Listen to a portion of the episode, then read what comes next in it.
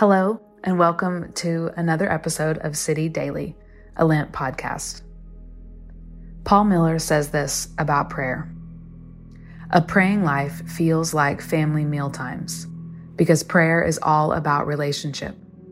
It's intimate and hints at eternity.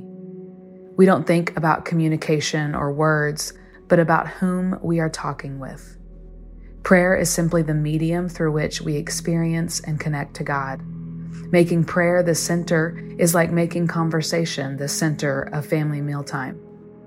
In prayer, focusing on conversation is like trying to drive while looking at the windshield instead of through it.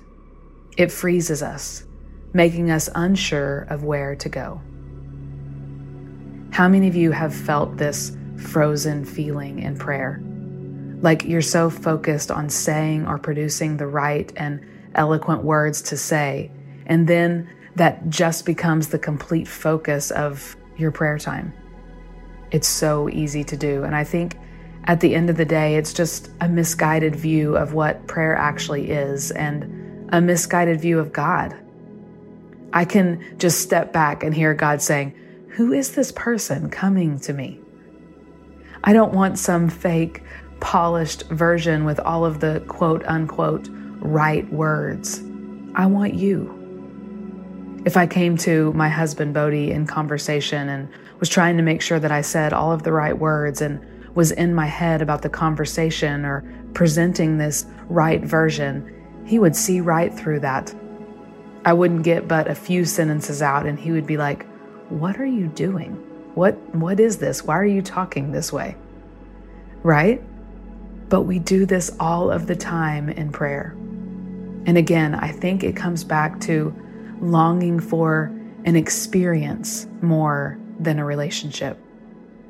We live in a microwave culture. If I stop to pray and I don't immediately receive the thing that I am needing or wanting, then was it really worth it? Prayer, as with all of the spiritual practices, is not about controlling an outcome. It's not about control. It's about trust. I trust what He is forming in me, even when I don't feel it.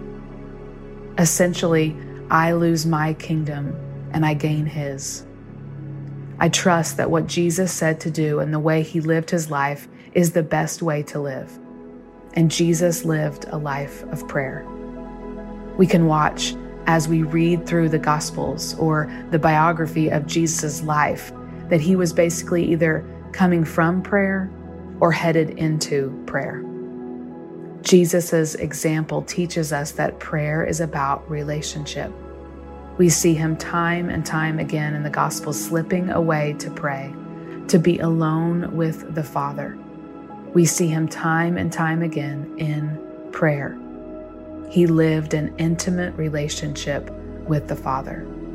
And you can't create intimacy, you make room for it. You have to make room for this relationship. Give it time as you would any other. A few months ago, at the beginning of the year, we went as a staff, uh, our, our church staff went away to a staff planning day, and we were going to be talking about the upcoming year and visions and plans for our ministries. And at the beginning of the day, we, we set aside the whole first half of the day just for prayer, just for talking with God. And as I went alone to begin that process, my mind was racing as it so often does. I had so many things going on in my life with my family, with my kids, with ministry. And when I get in the mode of producing, and I knew we were there to plan, and I love planning, it's hard for me to shut my brain down because I want, I'm wired to produce. And that bleeds over into my prayer life, into my relationship with God all of the time. I become a good employee for God instead of just being able to set and be a daughter. And so, as we started this process, I was struggling to pray. I was struggling to focus. I was struggling to shut my brain down. And I opened up my journal, and just what came out was what I now use is just as a liturgy for myself to be able to connect with God, to be able to settle down and just rest in His presence. And so, as we end today, I'd like to read this over you a couple of times. And if you struggle like I do let these words wash over you. That prayer is not about producing, it is about relationship, and you can just rest and be with God today.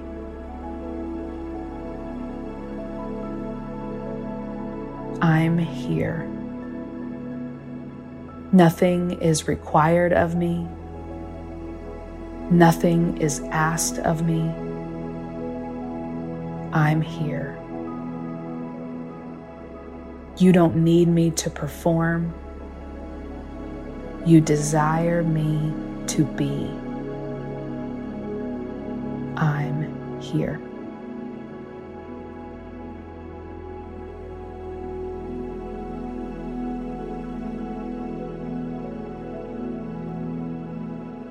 I'm here. Nothing is required of me. Nothing is asked of me. I'm here. You don't need me to perform. You desire me to be. I'm here.